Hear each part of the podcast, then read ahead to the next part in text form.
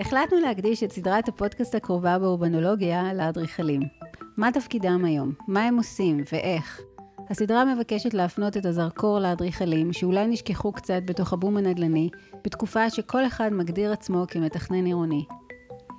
בחרנו לראיין אדריכלים ממשרדים ותיקים בישראל, שושלות של אדריכלים, כדי שנוכל להבין דרך הפרספקטיבה הרב-דורית את ההתפתחות והשינויים במקצוע.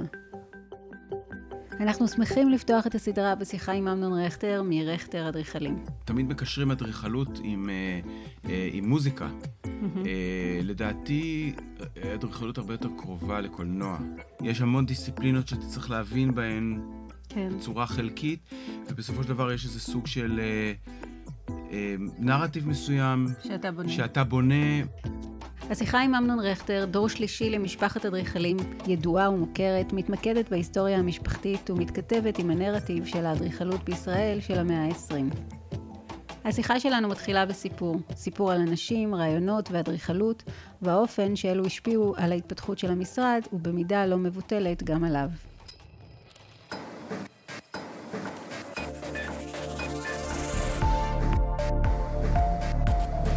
אורבנולוגיה.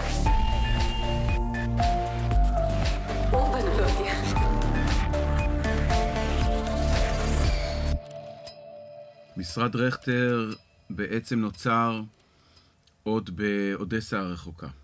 זאב רכטר, סבא שלי, שנולד ב-1898 או 99, זה לא ברור כל כך, למד בצעירותו, כלומר כשהיה כבן 17, 18, משהו כזה, למד הנדסה, זה לא ברור אם זה הנדסה ואדריכלות או משהו בסגנון הזה, ואז כחלק מאיזשהו, נקרא לזה צייטגייסט של התקופה, שמשולבים בו, אני מניח, גורמים כמו קצת ציונות, פרעות ואנטישמיות, סוציאליזם וקומוניזם, זה ברור.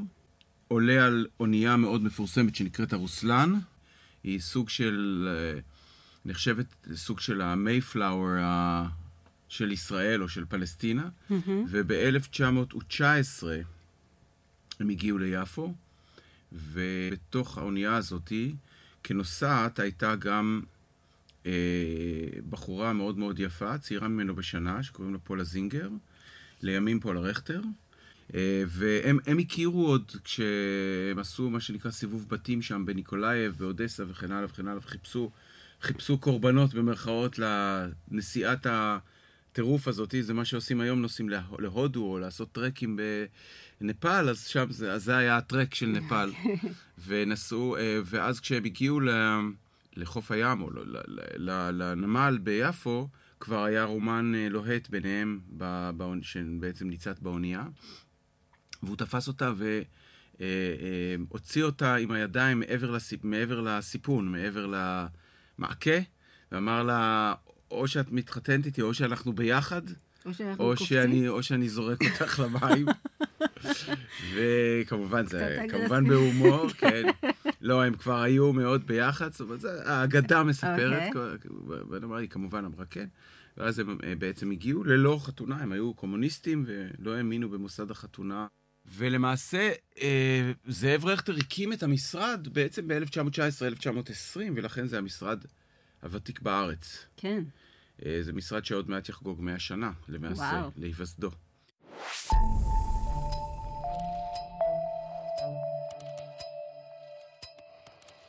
העבודה הראשונה שהוא עשה הייתה לסרטט את רחוב אלנבי.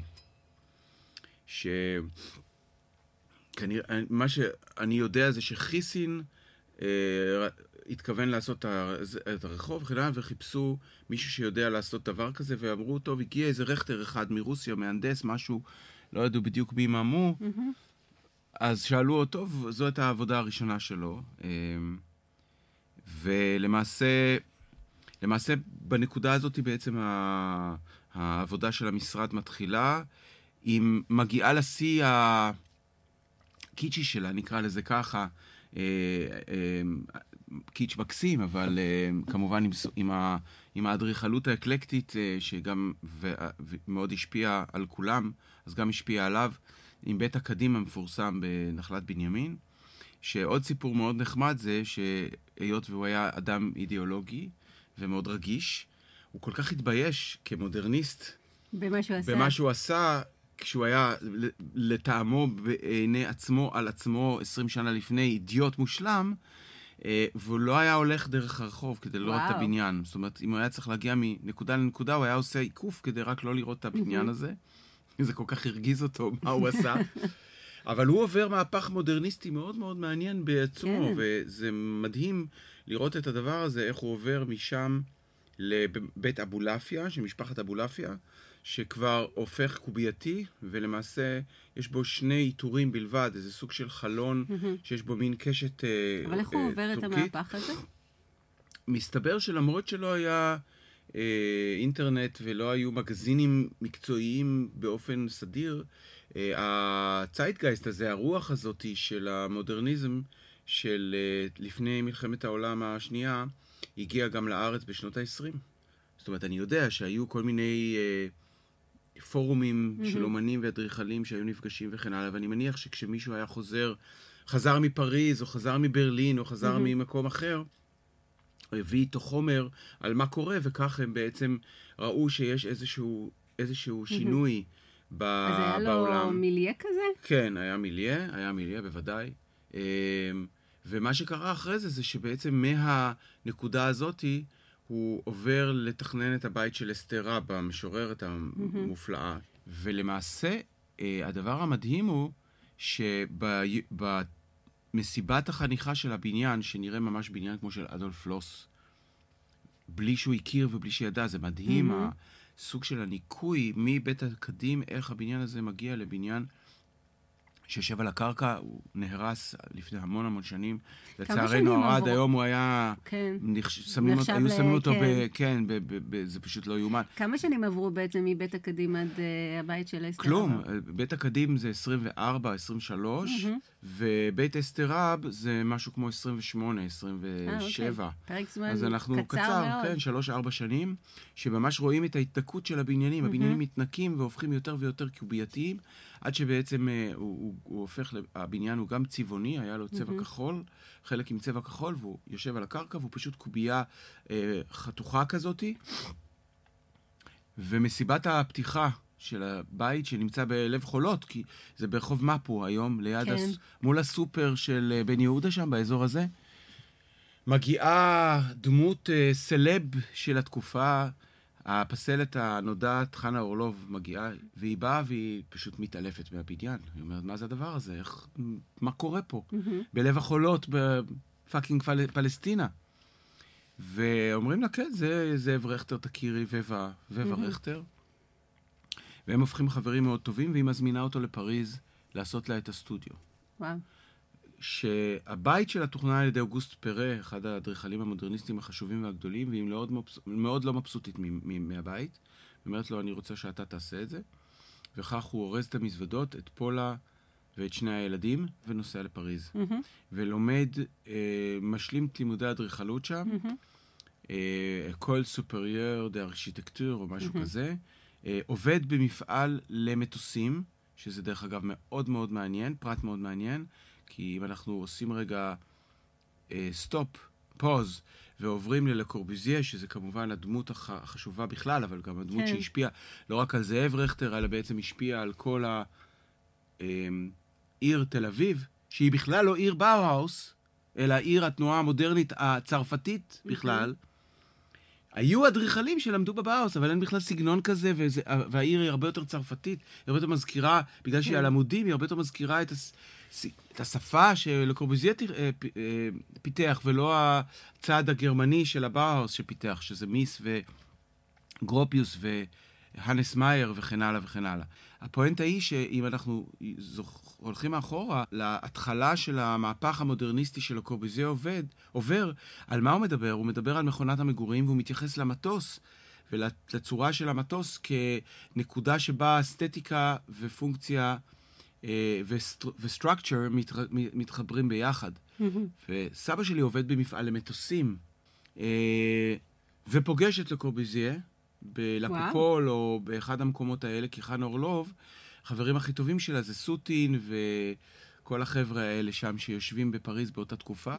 פאסט פורוורד, חוזר לארץ, עושה את בית אנגל, הבית הראשון על עמודים בתל אביב, משכנע את דיזינגוף להרים את תל אביב על עמודים. בעצם תל אביב הופכת לעיר הלבנה בעקבות מהפך שהוא חלק מאוד משמעותי בעשייה של המהפך הזה. מה עם הבניינים המרכזיים, נגיד, שמזוהים עם סבא שלך? בית אנגל? טוב, בית אנגל זה התקופה הזאת של הטרום, טרום מלחמה. הרבה בתים בתל אביב שהם כמובן בניינים לשימור, בתי מגורים. בתקופת המלחמה הם עברו לרעננה, והוא עבד הרבה בקיבוצים, עשה הרבה חדרי אוכל בקיבוצים. אחרי זה, למעשה אחרי המלחמה, אז כבר תחילת שנות ה-50, מדינת ישראל מוקמת, ואז פתאום קנה מידה משתנה לחלוטין. בשנות ה-50 מצטרפים יעקב רכטר, משה זרחי ומנחם פרי למשרד, וכך הופך משרד רכטר לרכטר זרחי פרי. עם הצטרפותם למשרד, במקביל לכינונה של מדינת ישראל, הם מתחילים לקבל פרויקטים בקנה מידה ארצי ופרויקטים ציבוריים רבים. ואז באמת קרמי ורכטר זוכים בתחרות לעשות את חל התרבות ב-52. אבל מאוד מהר מתגלה סכסוך, מריבה נוראית בין שניהם, ולמעשה מה שקורה זה שאבא שלי הופך לדמות המרכזית שמובילה בעצם את הפרויקט, ולמעשה פה מתחילה קפיצת המדרגה עם בתי חולים, מלונאות ואולמות קונצרטים. זאת אומרת, כמובן שהדימוי של המשרד עובר ישר לבנייה ציבורית, שינוי מאוד משמעותי, לא דימוי, אלא הפעילות המרכזית של המשרד. פה תיתן דוגמאות לכמה... Until today, כמו שאומרים. נכון. איזה פרויקטים בולטים של אבא שלך, ככה בשביל המאזינים שלנו? כן, אז באופן עקרוני, קודם כל, היו כל מיני מטריות. זאת אומרת, הייתה מטריה של רכטר זרחי פרי, כשסבא שלי עוד היה בחיים, כשווה נפטר, זאב נפטר ב-1960, אז למעשה זה הופך לרכטר זרחי פרי, ואז בעצם לאט לאט המשרד מקבל צביון של שותפות שבה הצד של הקונסטרוקציה משרת בעצם שני גורמים שהם משפחה, אבל הם גם שונים בגישה שלהם. המכון הביולוגי למשל זה זרחי, בית חולים בכפר סבא, בית חולים מאיר, זאת אומרת, בתל השומר, זאת אומרת, יש חלקים שיותר מזוהים עם זרחי ורכטר. אז רכטר זה מלון הילטון, זה בתי המשפט בתל אביב, זה כמובן היכל התרבות. מבטחים זה כבר מאוחר יותר, זה ב-67, על זה גם אבא שלי מקבל את פרס ישראל. וכמובן בתי הבראה המפורסמים שמתחילים ממעלה החמישה, שזה זאב רכטר, אחרי זה שפרינצק, שבעצם זה שיתוף פעולה, וכמובן השיא זה בזיכרון יעקב, המבטחים שיהפוך הרבה שנים אחרי זה למלון אלמה, שרני זיס ואני תכננו. אורבנולוגיה. אז אנחנו בעצם חוזרים אליך, אתה הדור השלישי במשרד. תמיד ידעת שאתה רוצה להיות אדריכל? ממש לא. חשבתי שאני אהיה מנצח. זהו, אתה נראה לי קצת אנרגטי כזה, וזה קשה לי לדמיין אותך מול שולחן שרטוט עושה קווים. בתקופה, הייתה תקופה שלפני הצבא, שאני פתאום תפסתי את העניין הזה של המוזיקה הקלאסית. כי כל הזמן זה היה גם אבא ניגן וגם יוני, אח שלי ניגן, הוא היה כבר כזה, התחיל כברת ואקדמיה למוזיקה וכאלה. פתאום זה כמו ברק. היקה בי. זהו, ואז בעצם חשבתי שאני אלך ללמוד באקדמיה, ללמוד ניצוח. אני חושב שהייתי יכול להיות מאוד טוב בזה. יש לי בהחלט, נקרא לזה גישה למוזיקה, לא להעיד על עצמי כמה כישרוני אני או לא, אבל יש לי מוח מוזיקלי, נקרא לזה ככה. המורים שלי לפסנתר וכן הלאה אמרו, עוד עתיד גדול. מצד שני הייתי עצלן, בלתי נלאה, והיו לי הפרעות קשב וריכוז שאז לא ידעו שיש דבר כזה, ויש לי קצת דיסלקסיה. בקושי גמרתי בגרות, דרך אגב, בקושי. אז איך למדת בטכניון או שלא למדת? לא למדתי בטכניון, למדתי ב-EA, שזה במקרה הבית ספר הכי טוב בעולם, אבל גם שממש לא אכפת לו אם עשית בגרות או לא עשית בגרות, מעניין אותו אתה. והיכולת שלך והפורטפוליו שאתה מביא לצורך העניין, כדי להראות איזושהי גישה, ורעיון אישי. הצליח לך בקיצור. הצליח לי. בדבר הזה הם סימפטו אותי וחשבו שכנראה יש לי פוטנציאל, ולקחו אותי ל-EA, וזה הציל אותי כמובן. אני גם, אבא שלי גם באותה תקופה, הוא היה פרופסור בטכניון, ובכלל, משפחה, אנשים ידועים ומוכרת וזה, ואני רציתי... להתרחק קצת. מאוד רציתי להתרחק, זה היה אחרי הצבא, רציתי גם את הכישלונות וגם את ההצלחות על עצמי. וחזרת לארץ, למשרד של אביך?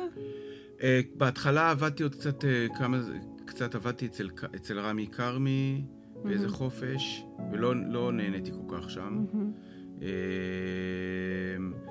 וכשחזרתי... למה, לא רצית לחזור ישר למשרד של אבא? לא, לא רציתי לחזור ישר, קצת עבדתי בלונדון קצת, ואז בעצם חוויתי איזשהו משבר ראשון כשהייתי בלונדון, איזשהו משבר אישי, שלא היה לי ברור בדיוק מה אני רוצה לעשות, הייתי נורא מבולבל, כמו שקורה לאנשים צעירים. גם למבוגרים זה קורה. גם למבוגרים, נכון. אז חזרתי לארץ, ועשיתי הפסקה בלימודים. זאת אומרת, לא גמרתי, לא סיימתי את הלימודים, לא קיבלתי את הדיפלומה. הייתי כבר, כאילו, בעצם בסוף, אבל הפורטפוליו שלי היה MS. חזרתי ואמרתי, בוא בכלל נראה מה הסיפור פה של הרכטרים האלה. והתחלתי לעבוד במשרד, בתור ממש שוליה. מלמטה. ממש, כן. מלמטה הייתי האפרנטיס של בחור מקסים ששמו אבי דורנר, שהוא אדריכל נהדר, והוא עד היום עובד במשרד. וואו. עד היום הוא אדריכל מאוד בכיר במשרד. טוב, זה אומר משהו טוב על המשרד, שיש לכם אנשים יציבים לאורך השנים. המון שנים. הוא איש מדהים. וממש הוא לימד אותי לסרטט, וכאילו התחלתי לעבוד על פרויקטים של כל מיני דברים קטנים, וגם קצת דברים גדולים, אבל עשיתי דברים קטנים בתוך הדברים הגדולים. זו הייתה תקופה שבדיוק התחילו לתכנן גם את המשכן, אז עבדתי על כמה דברים, עם רון ארד קצת עבדתי, ועשיתי פרזנטציות וכל מיני דברים כאלה, ואז לאט לאט זה עשה רושם שהמשרד הוא מקום שבו א', אני יכול למצוא לעצמי ביטוי, וב', הגעתי למסקנה ללכת למקום אחר זה לא התמודדות, לעומת מה שבדרך כלל אנשים אומרים. המשרד והאישיות של אבא שלי היו ההתמודדות העיקרית. לא על ללכת לפתוח משרד עצמאי. כן. לב המאפלי, אני אקרא לזה ככה. ואז חזרתי ללונדון. השלמת? השלמתי את הלימודים, וחזרתי לארץ כאילו עם הביטחון לעשות את הדברים. אז רגע, אם אני חוזרת, אז היום אתה עומד בראש המשרד, יש לכם כ-25 עובדים? לא, אנחנו 14 עובדים. 14 עובדים? יש בעצם שני משרדים שחיים בתוך הסוכח הזה, שנקרא רכטר, יש רכטר ויש רכטר רותם. אני לפני 7 שנים עשיתי שותפות עם אדריכל נתי רותם, שהוא היה מהנדס העיר של עכו. אוקיי. ואדריכל... מוכשר ואורבניסט מאוד רציני בזכות עצמו, ואני הרגשתי שחסר לי הצד היותר אורבני והצד היותר מגורי, שאני פחות טוב בזה. אני גם היום חושב שאני... טוב, זה דבר לא טריוויאלי להודות במה שאתה לא טוב. תראי, אני חושב שאין שום אפסייד לקחת אותי לתכנן לצורך העניין שכונת מגורים יזמית באיזושהי פריפריה. להפך, אני חושב שזה תהיה טעות, כי אני מאוד מאוד מתנגד לפרבור ולצורת העבודה הזאת. סביר להניח שאני אנסה להציע משהו שהוא יהיה הרבה יותר מקורי, אחר, שונה, מאתגר, שסביר להניח שאולי לא כלכלי, לא בהכרח יקר יותר, אבל שישאל שאלות גם, לא רק ייתן תשובות. ובמובן הזה אני חושב שאני לא נותן, זאת אומרת לצורך העניין יזם שרוצה לבנות מהר ואיכותי וסביר ובסדר, יש אדריכלים מעולים שיכולים לעשות את העבודה הזאת, לי אין שום יתרון עליהם. ופה חשבתי שהשיתוף עם נתי יכול להוביל למשהו מאוד מאוד טוב, והוא אכן באמת מוביל לכמה פרויקטים אורבניים מאוד מאוד גדולים שאנחנו עושים ביחד, שבהם יש באמת יכולת גם לדו-שיח בינינו וגם לי לבטא את הרעיונות הלא תמיד סטנדרטיים שיש לי לגבי באמת אורבניזם וכן הלאה וכן הלאה. אבל זה מאוד מעניין, כי אם אני חוזרת לכל הנרטיב ככה של ההיסטוריה של המשרד ושל המשפחה, אז הנושא הזה של שותפויות וכל מיני צורות של שותפויות ומטריות כאלה ואחרות, זה משהו שככה מאוד מובנה באבולוציה של המשרד של המשפחה שלך. ההתחלה היא כזאתי, בהחלט. אני חושב שכשהמשרד התפרק בתחילת שנות ה-70, הוא עבר תקופה שאני חושב התאימה הרבה יותר לאופי של אבא שלי, שהיה מאוד צנטרליסט, עבד בעיקר עם עצמו, הוא היה הולך הביתה, יושב בערב, מביא את העבודה הביתה, לוקח את העבודה הביתה, גם אני נושא את העבודה, אבל אני לא עובד הרבה בבית. אני חושב הרבה מאוד על דברים, זו דרך מצוינת ללכת לישון למשל, לחשוב, לדמיין כשעוצמים את העיניים, את החתכים ואת התוכניות, לחפש רעיונות קונספטואליים לפרויקטים או פתרונות לדברים, זה גם מגמיש את המוח ואת הדמיון, וזה גם מרגיע, יש משהו מאוד מרגיע בזה. לפעמים גם לא, כשלא מצליחים, זה מעצבן. עם ספר סקיצות? רק דמיון מודרך. דמיון. אוקיי. טוב, לדעתי זה מהמקום של המוזיקאי שבך. יכול להיות. כי האדריכלים עם האובססיה של השרבוט. לא, גם זה, אבל אני פחות. ואבא שלי, אז אבא שלי היה ממש, היה מאוד צנטרליסט. הוא אהב לעבוד לבד. המשרד היה גם משרד יותר משרת מאשר משרד שיש בו איזשהו שיח אדריכלי ער, נקרא לזה ככה. היה שיח, אבל זה היה יותר היררכי. אבא שלי אמר, בעיניי המחמאה הכי גדולה שהוא יכול היה להגיד לי, זה כשקצת ככה כבר פרחתי מהקן, מה שנקרא, ובאמת התחלתי לעשות בניינים, והוא באמת ראה שהבניינים הם מעניינים והם טובים, וכאילו התחיל להעריך אותי כאדריכל, אז הוא אמר לי שאני מאוד דומה לזלבבה. בצורת החשיבה ובצורת העבודה. כי הוא ראה שאני עובד בצורה מערכתית, מאוד שונה ממנו. אני כן אוהב את העבודה עם עוד אנשים. תראי, זה ברור שיש היררכיה, זה ברור שאני בא למשרד, וזה ברור אולי להרבה אנשים בעולם היזמות וכן הלאה, זה לא ברור, כי אני שם לב שאני נתקל בזה הרבה מאוד, שעכשיו כשאנחנו מקבלים פרויקט, אז היזמים, זה יכול להיות גם לצורך העניין באוניברסיטה או בפרויקט ציבורי. אבל אתה עובד על המשרד, אתה עובד על הפרויקט, אמנון, אתה עובד על הפרויקט, נכון? זאת אומרת, בגלל שהיום המשרדים הם סוג של קונגלומרטים חסרי זהות כאלה, זה מין אמבות לא ברורות שאין אידיאולוגיה, אין פוליטיקה, אין סדר יום, יש המון עובדים, אני מדבר על המשרדים הגדולים. אז אתה לא יודע אם אתה הבוס לצורך העניין מגיע, אני כמובן לא מדבר על תופעת הסטארקיטקטס, הגרים, זה החדידים למיניהם, שזה בכלל תופעה זוועתית. משרד היום עובד בצורה כזאת של מעין צוותי חשיבה שכל הזמן שואלים שאלות וכל הזמן מכריחים אותי לתת תשובות. אין פרויקט אני לא מעורב בו, והוא לא על דעתי. אין דבר כזה.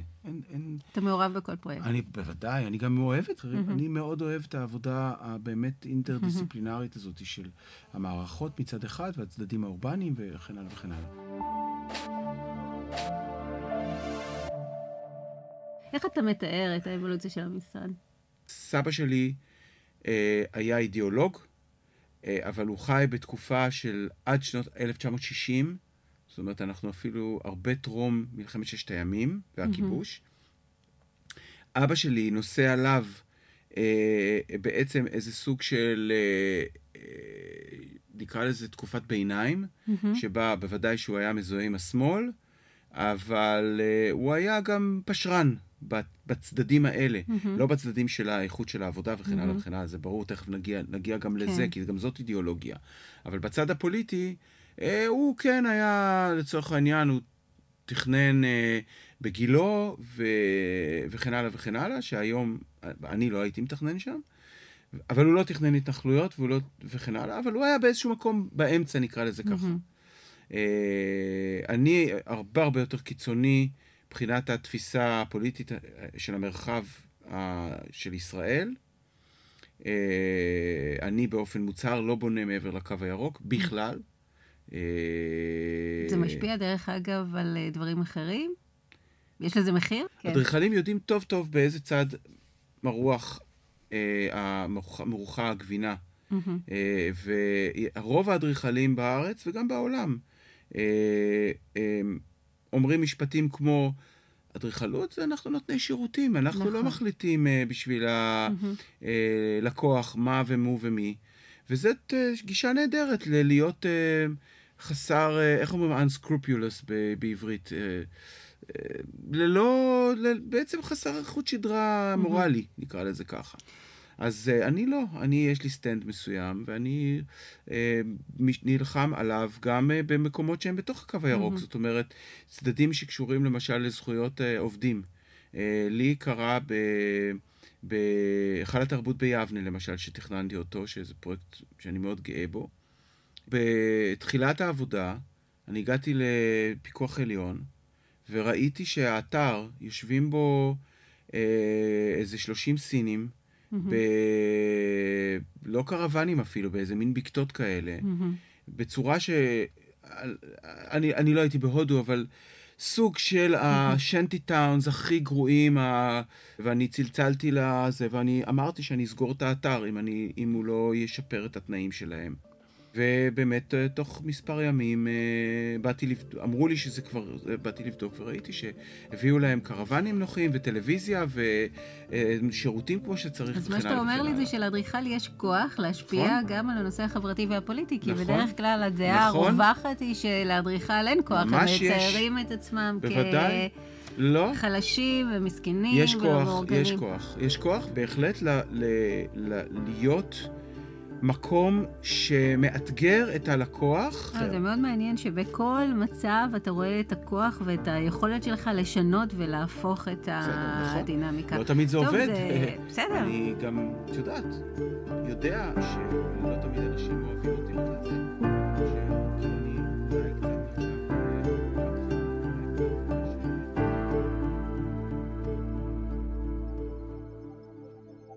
בפרק הבא נשמע את המשך השיחה עם אמנון רכטר, שבה ביקשתי ממנו להתמקד בתחום תכנון בתי המלון בישראל.